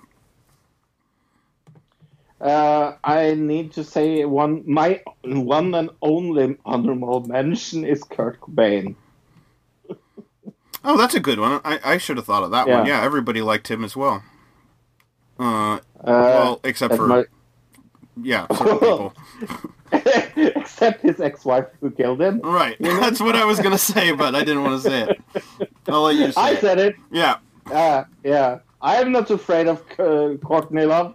Courtney Love, you killed Kurt, Kurt Cobain. I'm not afraid of saying it. Okay, now the easy list. Uh, worst. Uh, Luke, you go first. This was harder for me because uh, I think we probably should have talked a little bit more about what we were doing as lists because our lists Right. are very different, obviously. But that that makes it fun, I guess. Uh, some Yeah. pe- I, I pick people who are obviously did very bad things in their life, uh, but I kind of went from one end of the spectrum to the other. I started with my number five, Rich Piana. You know who this is from? Who? Look this up Never heard of him. go to Google right now and look up Rich Piana. P I A N A. Rich Piana. Okay. This guy was known for uh, promoting steroid use and saying it was a good thing. Uh, of course, he ended up dying of a heart attack. Oh, him. Right. Yes, I know him. Yes. Uh, he was just generally a bad dude, uh, and he promoted really bad things. Uh, yeah, I mean, I, I don't wish death, didn't want him to die or anything, but he generally was not a very good person. Well, I kind of went the same way, I guess, maybe. My number five is Aaron Spelling. okay. Is that a is that a name you remember, Luke? I mean, it, yeah, I mean, the spelling name is very uh, famous. Tori Spelling. Right, Yeah. and her father.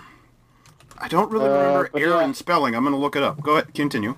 Uh, I had to have him on the list. He's the producer of uh, Seventh Heaven,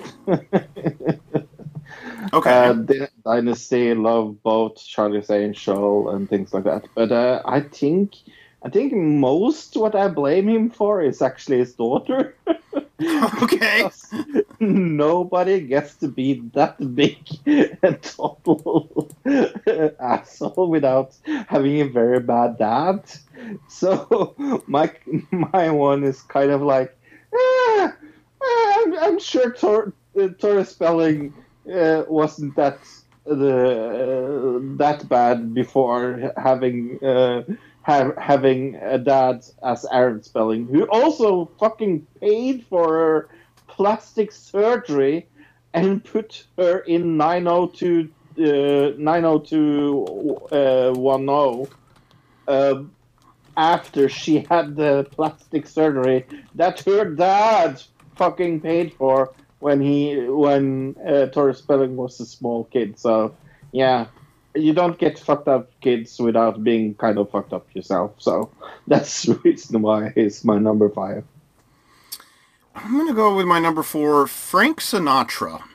Uh, Everybody loves his music, but they don't realize that he was a mobster, uh, had total links to the mafia. He yes. was an embezzler and involved in um, what money racketing schemes and everything else that you can imagine. So Right. I'm sure Yeah. he knew uh, of people who had been whacked and other things and didn't say anything. So I, I'm I'm very happy to put him in because now I'm a little less worried for my number four. okay, But I thought maybe, maybe it would be a little controversial, but uh, you pay, putting Frank Sinatra there, one of the most loved human beings in music, uh, in is uh, not that uh, bad anymore.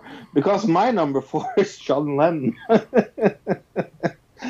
uh, John Lennon was a terrible, terrible dad. You, did you know that? uh, n- who? Sorry. John Lennon. Oh right. Uh, he did some. He yeah, he did some bad things. Yeah. I mean, he kind of uh, broke up the Beatles. Kind of, maybe. I think he was. He he admitted to um, beating women, right? Yeah. Yeah. And uh, like I said, his uh, son uh, was very much abused by his dad, and uh, uh, Ju- Julian Lennon uh, uh, wrote uh, like about it. So, yeah, John Lennon, and also marrying marrying Yoko Ono. How crazy do you have to be to marry Yoko Ono? but yeah. Okay. Uh, let's see. I had a tie for my number three, and I was like, I don't know which one of these I want to pick. Is it either going to be Jimmy Snuka or Fabulous Moolah? Um, and I guess I'm just going to go Fabulous Moolah because she was horrible to people. She, uh, there was a point where WWE wanted to what put her in the Hall of Fame or something, and there was such an outcry because people knew of how horrible of a person she actually was that they ended up not. Oh, it was the tournament. They were going to name a tournament after her, right? That's that's funny. Um, okay, maybe my number three will be controversial. now I think about it, Okay. but it's it's Ronald Reagan. Wait, that's not a Uh, celebrity. This is, you're breaking the rules. No, I'm not. You said because specifically no politicians. he- he- here's the thing. Here's the thing. I don't think I broke the rules, There- and I will, I will, I will tell you why I don't think I bro- broke the rules. okay. Because he wasn't a politician first. That's kind Oh my of gosh. saying. That is such a loophole. I, I know it's a fucking loophole. He was known as being a the president. He was not known as being an actor, but he was an actor, I understand. Sure. Uh, Right. So I I feel like it is kind of I know Well- that it was hard for you to do this list, so I'll let you, you let you go, but I think you broke the rules. People can email us at anotherdigitalcitizen at gmail.com. but yeah, uh, I, I, I, think he, he was an actor before he was a president. So, but I, I agree. I'm I mean bedtime for Bonzo. If anybody saw that movie, uh, uh, that's him with a chimp, by the way. Uh, but yeah, no. Uh, I, I I guess that's kind of a cheat sheet, but it's my number three. All right, my number two, I'm to go with Jimmy Savile, uh, known child rapist.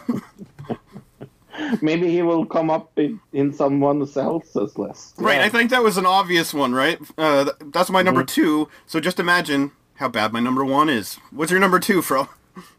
My number two is uh, somebody you never ever heard of. It's called Jimmy Savile. Okay. Uh, He tied yeah, it, I guess. think, we, I think we have the same number one, to be I, honest. I bet we do. yes. Uh, but uh, Did he murder his whole family by any chance? he did.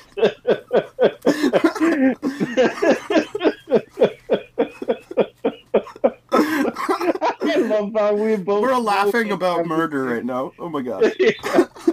oh gosh. Okay, so Jimmy Savile had to be in because I mean he has hosted a uh, uh, uh, Top of the Pops and Jim'll Fix It, and he was uh, worth. Uh, he he he he he was.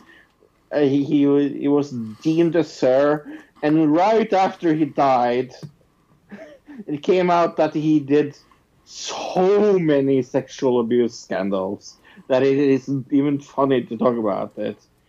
And it, and on his gravestone it said it was a blast while it uh, lasted, and they had to take down the gravestone because it was vandalized over and over again. So yeah, of course a pedophiliac uh, shithead like Sim, uh, Jimmy Savile had to be on my list. And then what's our number one, Fro? Obviously. Uh, someone from WWE that WWE don't want to acknowledge, maybe? That's right. Mr. Chris Benoit. Uh, Yep. Yeah, he changed the whole landscape of uh, pro wrestling, honestly, uh, by...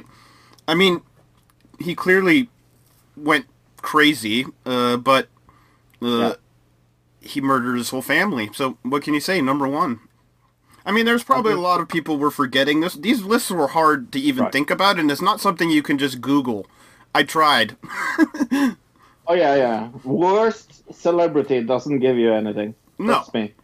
But but yeah, no. I I I had when I was uh, having this as a main topic, he was the first person that came to mind. I was like, I need to have him on my number one. right, totally. That's saying something. I have one dishonorable mention though. Look, Okay. I have Michael Jackson. Yeah, that's a good one. Uh, Yeah.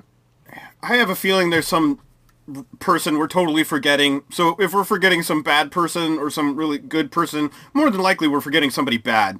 Like some Yeah. newscaster who was like a sexual deviant, th- that kind of thing. Uh, email us at anotherdigitalcitizen at gmail.com. SummerSlam, Luke. That was this week. We watched it. Uh, I slept. We didn't. Uh, but let's talk about the WWE Thunderdome because uh, there was some some mild trolling in the audience. Well, let's tell everybody what the Thunderdome is first, because I don't think everybody knows exactly what it is. So the WWE, So- instead of having yeah. a audience, put up what giant, big long screens where the audience would be, and then have they're mm, streaming in people's webcams. So there's a bunch of people's heads in the audience to make it look like there's an audience. Is that a good description, kind of? Oh, definitely, Okay. definitely. And anybody can go on to the WWE website, I assume, and go there and actually um, sign up and get on get onto uh, live TV, right? Right. And what I'm I, I talked about it when we were watching the uh, when we were watching the show, but it seemed to me that they were giving cues to the to the people on the webcams because people would put their thumb do a thumbs down or everybody would cheer at the same time, kind of like when you see a talk show and they have the applause sign above the Right. audience and everybody claps because the applause sign goes on. Well, uh, Dave Meltzer came out and said that that is exactly what is happening. They have uh, somebody in everybody's listening to it with headphones. That's what that's on those screens, and in their headphones, somebody's saying, "Okay, now put a thumbs down. Okay, now clap. Okay, now do this." So the audience is reacting how they're told to react, right? So one thing Dave Meltzer said is kind of interesting is like we don't actually know how the crowd is reacting to these wrestling matches matches because it's all kind of scripted. The audience is scripted. Right. But And uh, and there was a lot of trolling. We saw Pikachu there. We saw uh, Squirtle uh, at one point. Yeah. Uh, then we saw some KKK people. That was well, this was Monday nice. night. Monday night that happened. We'll talk about that in a second. Right. What else did we see? Oh, there was one thing after you went to sleep. Uh, there was a uh, there was a sign that was in Spanish, and it had to do with uh, getting rid of the president of Chile. Like somebody put up a sign in in protest of the president of Chile at one point.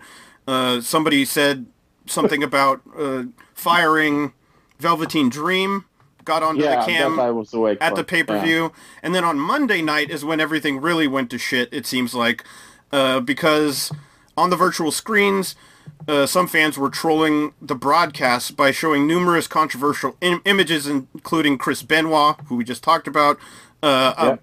A, KK Klansman, and what appeared to be a terrorist uh, ISIS beheading uh, was shown on live stream on live television. Oh. I told you this was a shit idea, WWE. You need to listen to me. I told you.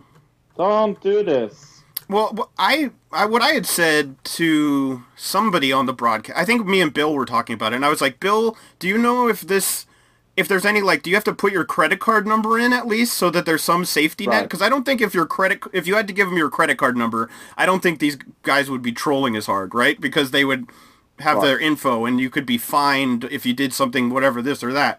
Um, yeah, I think they're going to come up with some way of keeping these trolls out now, but I'm surprised they didn't have a safeguard in place to begin with.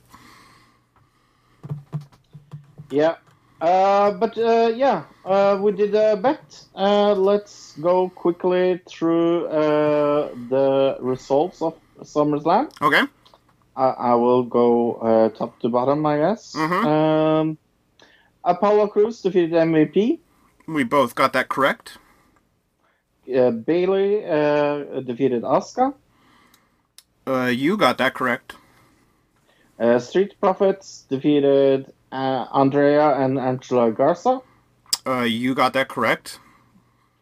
Uh, Mandy Rose defeated Sonya Deville. Uh, you got that correct. Uh, Did anybody see a pattern happening here?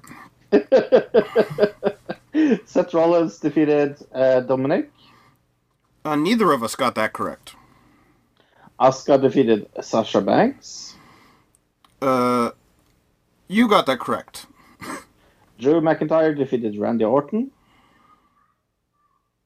Uh, I got that correct, actually. And The Fiend uh, defeated Braun Strowman. Uh, right, and we both got that correct. So I got So- three correct, Mm-hmm. and you had gotten um five, right? Six. You got six correct. Six, six, yeah. Not bad. Six out of eight. I will, I will take that. Yeah, that's pretty good. Uh, Ma- that means I would get to pay, pick a main topic, right. and I will pick ayahuasca. We have never done ayahuasca on the show. Right. uh, what crazy hallucinogenic drug from Latin America, I believe. Yeah, Yeah. yeah. Uh, this is because Netflix had the, uh, their show that we talked about last week Right. ca- called Unwell, and ayahuasca was uh, one of the episodes. Right. I remember that. Yeah. Yeah. So I got very interested in talking about it uh, because of that documentary. I've done tons of research on this, uh, especially when I was in high school and college. I researched this on the internet quite a bit because I was super interested in it because I it like is there's supposed to be a specific visions everybody sees, which is very weird. Right. Netflix Apollo. this is so fucking stupid. Uh, Netflix apologizes for controversial cuties poster. Look, what is this all about? Uh, Netflix has apologized for the marketing material for its upcoming original film Cuties following the backlash over the poster that was widely perceived as sexualizing children.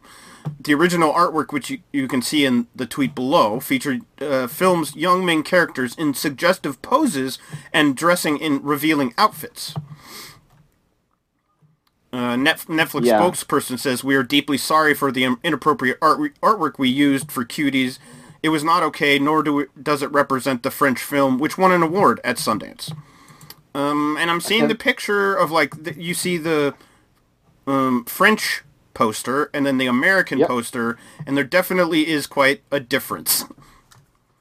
There is quite a difference. It is very stupid of Netflix to do this. I can't wait to see the movie because every Republican uh, uh, YouTube channel I watch is super mad about this being a movie. So I mean, I I, think can't wait to everybody w- was, even Democrats and or liberals were also kind of like, "What the hell? This is really weird." I I think the part that uh, people are focused on the poster, which I definitely think is bad. But it, I'm to understand this is a movie about little girls uh, who are t- who twerk, right? Yeah. So That that, that is- part should also kind of be, um, Yeah. uh, well, being shown as sexualizing women. So uh, yeah, and it's not being it's talked talked about. So Hey, you know Brie Larson? yes, I do from Uh, you car commercials. Oh wait, no, she's an actress. Okay, do you know who Van Jones is? I do from CNN. Yeah, they are going to team up and uh, make a VR series about sexual harassment. Yeah, that sounds like fun. Uh, Captain Marvel's uh, Brie Larson is teaming up with CNN's Van Jones to bring the messy truth to life with a virtual reality experience, urging people to take empathic approach to understanding all opposing view- uh, viewpoints and life experience instead of fueling uh, the fight uh, to further divide the nation. This is one fucking amazing news story. I love this. It, it is so stupid. In a con- conversation with Yahoo Entertainment, political uh, commentator talked about joining forces with director Elijah Alan Blitz for four years to take the discussion series, The Messy Truth and best uh, best-selling book Behind the Messy Truth to the forefront of a new media experience. With this, the Messy Truth VR experience was born. Okay, Yeah, so can't wait to take this VR experience. I'm sure Did you there's gonna be trailer? uh yes, I'm sure there's gonna be some great YouTube videos of people playing this. So that's what I'm looking forward to. Uh, look, I've seen some movies this week. I've seen a lot of horror movies. Okay. For, uh, first and foremost, I saw the Joker again because Netflix uh, came out with the Joker this week. Oh, so cool. I decided to watch it again. Uh, I'm I'm not going to say I I love it. Uh, uh, but I thought it was better than the first time I saw it. I'm I'm very happy I watched it again. Uh, I I'm not that as angry at it now than I watched it again than I was the first time because I I I remember you and me had a very huge disagreement on the love of this movie where you loved it and I hated it. Right. Uh, but I, I, I will give it that it is very made to be controversial, and I kind of like that. So I I I, I will opt my score to six. All right. I saw Uh, I saw yeah. the Sleepover on Netflix. I saw this too. Uh, it's a movie that happened on Netflix. I mean, it's a very family-friendly movie. Let's put it that way. Uh, that Yeah. that's one thing you could say about it. It's about a, f- a woman who has a family, and, and we find out that she actually used to be in her what former secret life was a jewel thief. Right. uh, and her family ends up getting ensnared into this whole thing because uh, what Joe Manganiello, I think is his name, uh, comes back Right. and uh, to get her to steal what a crown for one last heist. It is uh, a childish version of an heist movie. That is more or less what it is. Yeah, it's very family friendly, very American. Uh, let's see, uh, Malin Akerman is like the main character. Uh, Right. Yeah, I mean, it's not. It's nothing special. It's nothing. Also, it's nothing offensive. Uh, it's nothing terrible. So overall, mm, I would give this a four point five. I gave it a four, so that's uh, Okay. very close. Yeah, totally. Um, yeah, horror movies. Uh, I saw The Host. Uh, well, not The Host, but it's called Host. Uh, this is a supernatural horror that is made in the Corona time, and that is very fun. Uh, it is about uh, some people that has a seance over, uh, uh, not Skype. What is it called again? Zoom. Okay. Uh, they have a seance over uh, over Zoom, and things goes a little off. That's all I am going to say. Because guess what? This horror movie is. Uh, it really, really, really got to me. I'm go- going to give it a nine. I really recommend it to you. Look, I think you will. Remember like- the Dana Warrior podcast? When there was that guy on there that did like uh, Skype seances that she I had on that show. yeah, now they're Yeah. doing Zoom seances. It's a funny little thing. Uh, I saw a movie, Uh, or yeah, Okay, yeah. I saw a movie uh, that we both wanted to see, uh, but I finally got around to finding it and watching it. We Are Little Zombies, Japanese movie. Oh yeah, I really want to see this. Uh, it's out there now, so you can definitely find it. It is the trailer was amazing, right, Fro? Yeah. The movie holds up to the trailer. I'll just say that. Really? Yeah. Uh, Wow. I should. I some other people I know saw this as well, and they agreed with me it's, that it totally holds up. Um, it's very existential, but also very funny. It's uh, about death, but also a comedy. So it's a very dark comedy. um, it- but it also has some action scenes, and if you like music, it has a lot of uh, very interesting music. But it also kind of has a video game, eight-bit video game.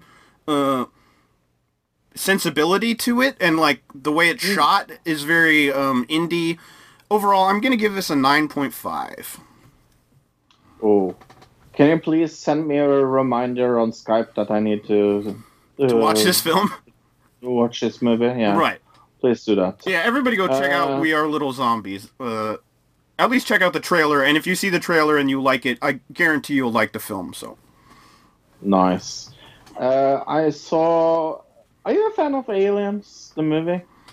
oh yeah for sure Then I think you will like Underwater. Uh, this is a horror uh, with uh, the girl from Twilight. I Okay. never remember. Kristen Stewart is Right. her name. I all of a sudden I couldn't. i seem to remember the trailer for this so This is fucking scary, and actually, really, really, really good made.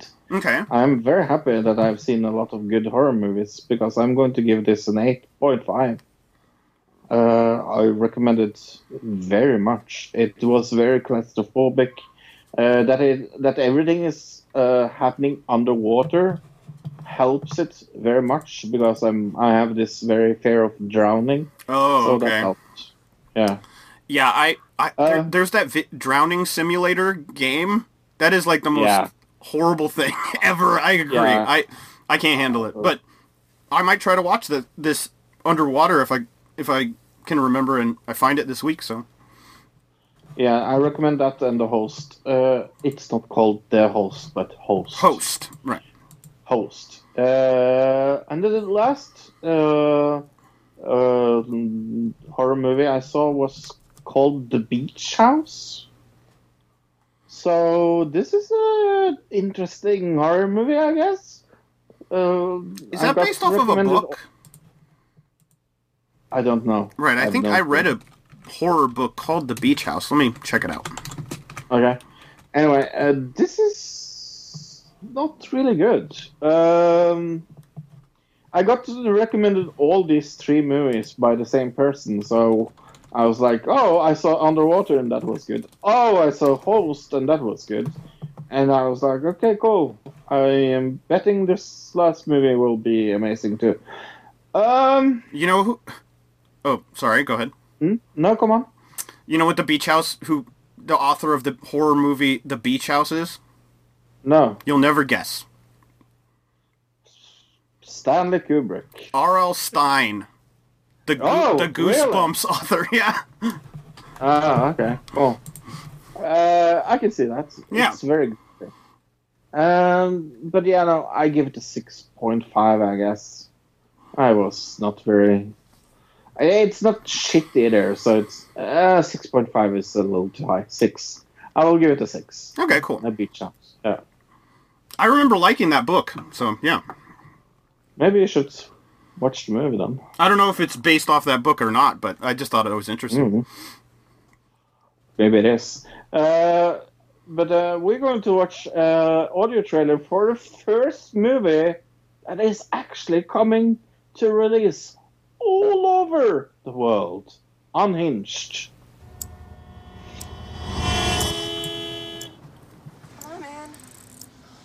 Go!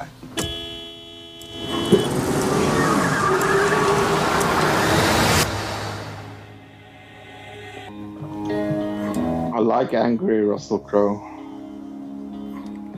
Yeah, he's usually a good guy, isn't he? Is, young man? Sounds like this. Yeah. light. It's friendly. Sure, that's what your mom meant to do. No, it's not. Mom!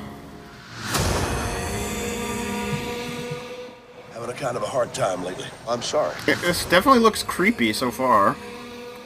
Accept my apology. Just ignore him. Well, if you could just do the same, we could press reset. I don't have anything to apologize for. Can you go, please?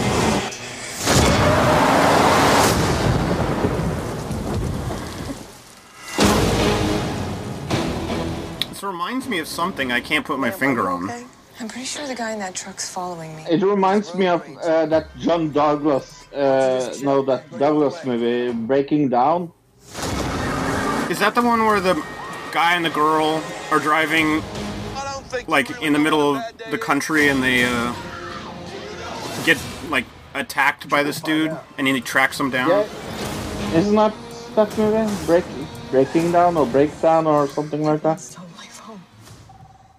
Stole my phone. Yeah, I remember that movie. Yeah. Andy? I'm sitting here. I'm waiting for you. Uh, whose phone is this? I'm across from your friend. Hey, listen to me. Uh, he's not a friend, okay? He's a psycho, okay, man? Breakdown, I think is what it Where your was. First lesson begins. Give me my phone. Michael Douglas. Yeah. It's, uh, And then they uh, did a remake of it in like the early 2000s, I think. Or Yes. early 2010s, maybe. What do you want? I need you to learn what a bad day really is. I need you to learn how to say sorry. And you're gonna learn. Yeah, this definitely looks... Falling Down, it's called. Sounds like you're Falling Down. Okay. You better bring your A game. That's what it's called. You're gonna need it.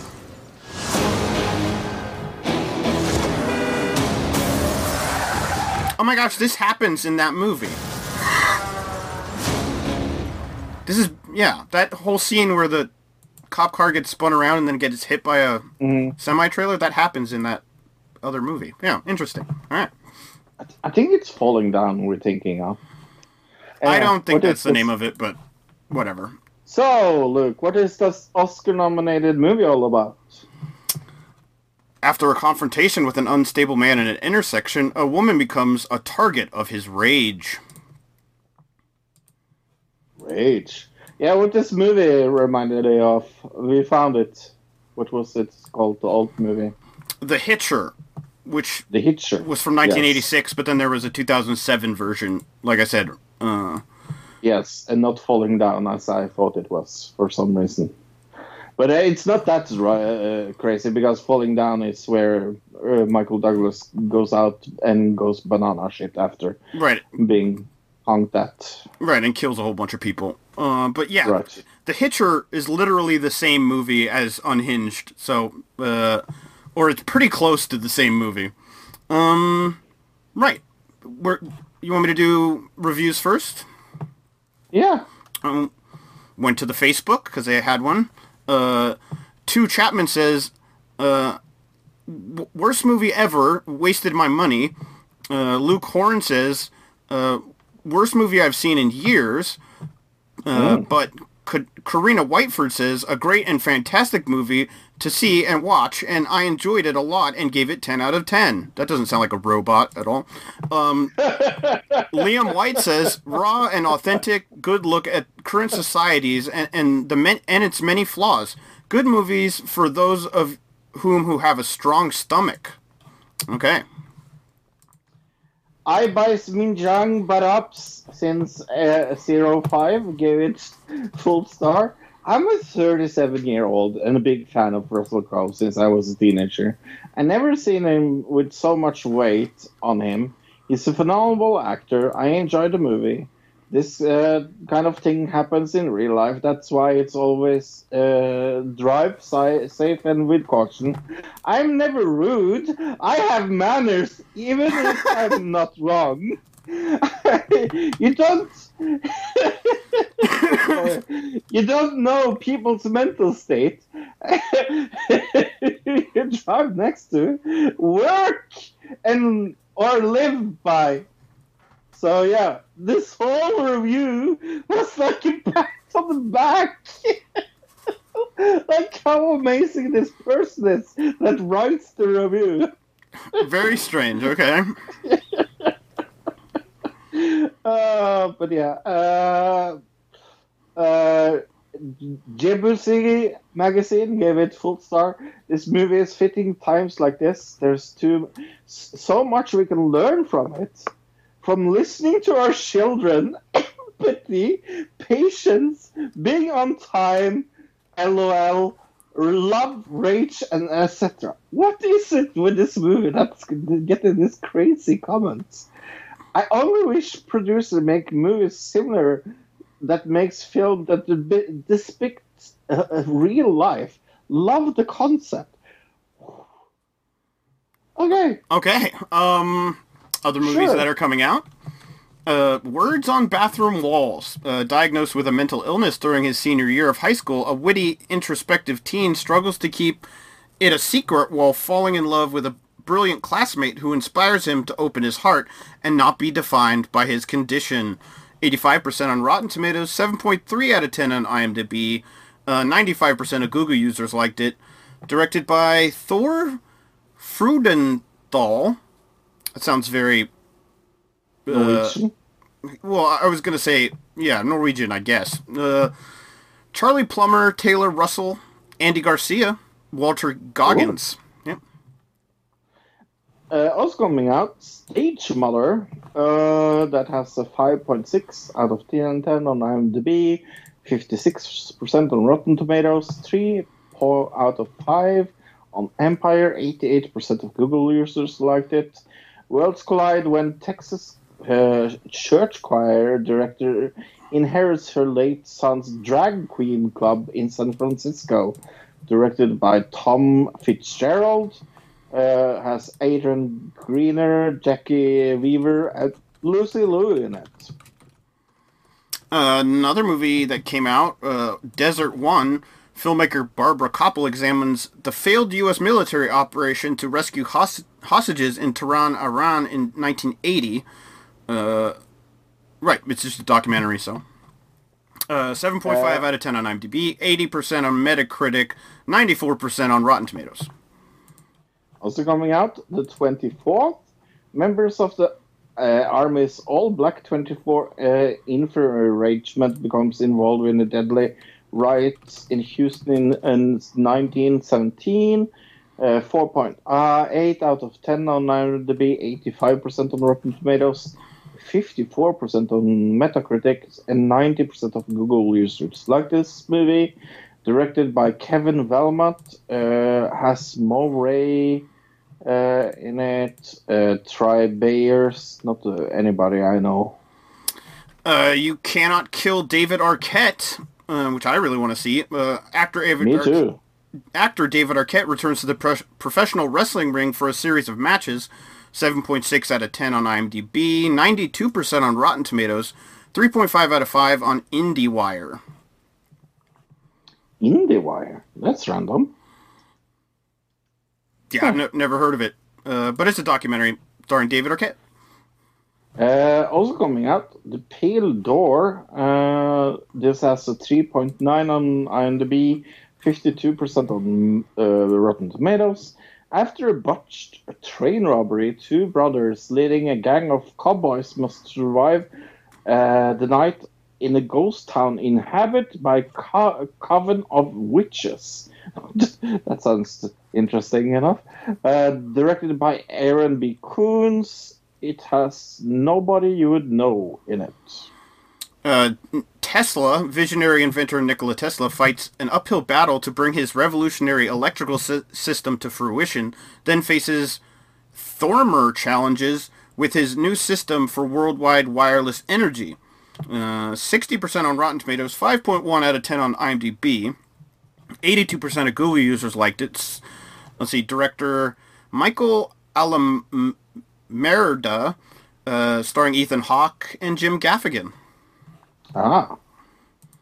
That was everything. Uh, that was many movies. Yeah, and Unhinged, uh, the first uh, released new movie by um, um, uh, a big company.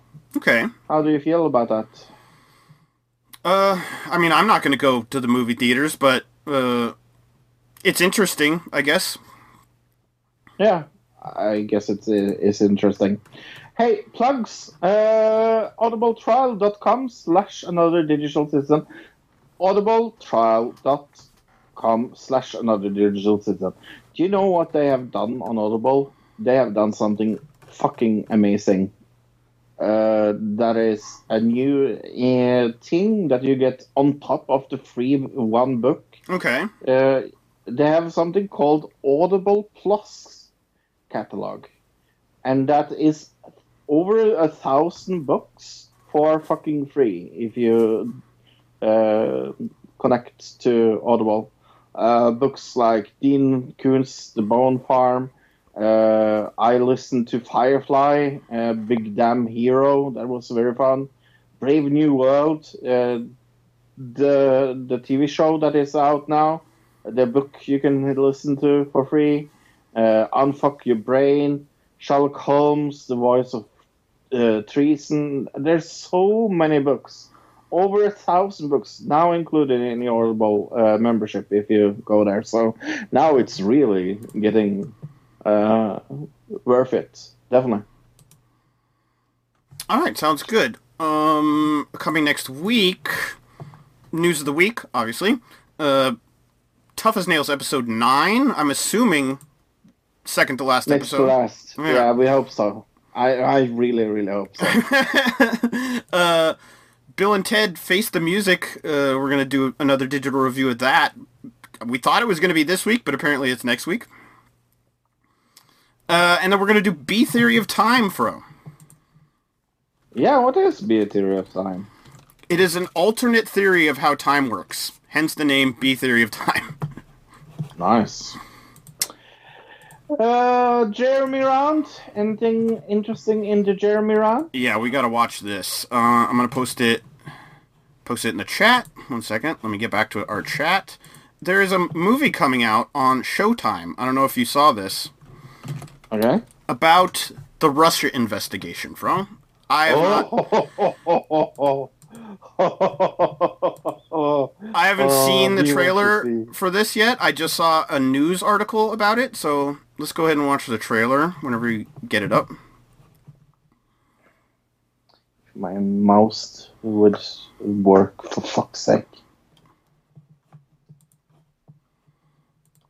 Say something intelligent. Something intelligent. Okay, I have it. Okay. The Comey rule. Go Yeah, give me a countdown.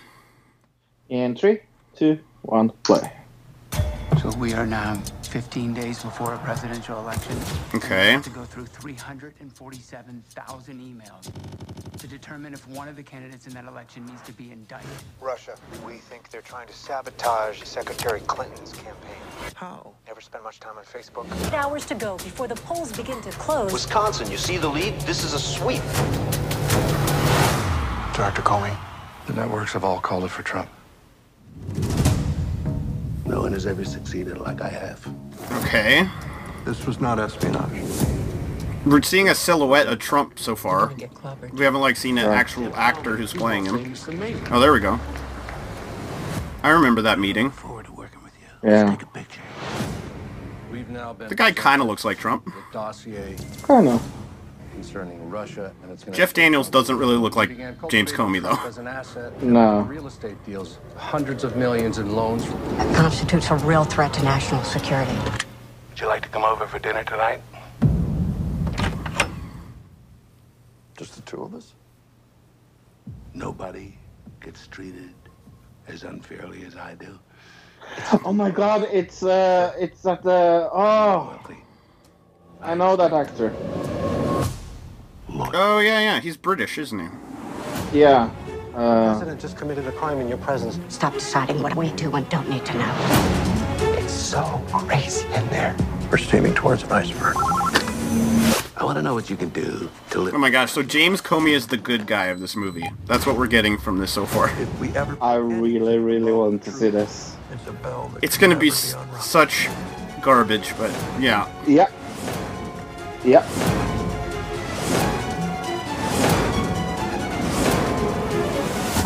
Call me. Brendan Brandon Gleeson. Gleeson, Gleeson, that's his name. Pulled a That's right. conspiracy. Fired Sally Do you really not know how screwed you are? You went there to put bad guys away, not to help them become president. He thinks that being right will save him. Oh, I can't wait for this. It won't. Oh, apparently it's a limited series, not a, not a movie. I thought it was a Oh. movie. I can't wait. Two episodes, uh, they said. Okay. Yeah. Uh, I guarantee you, there's gonna be a lot of stuff in this that pisses me the fuck off, but that's fine. Me too. And that is why we are going to watch it together, and we're going to laugh, and we are going to cry, and we're going to curse them out. this will be fun. Right. This will be fun. All right. Anything Uh, else? in Jeremy Jeremy? Yeah. Uh, not really. It's been quite silent on the YouTube front as well. I mean, other than that Leafy got uh, Yeah. me, so That was the big news channel. on YouTube this week, really, wasn't it? The leafy stuff. Yeah.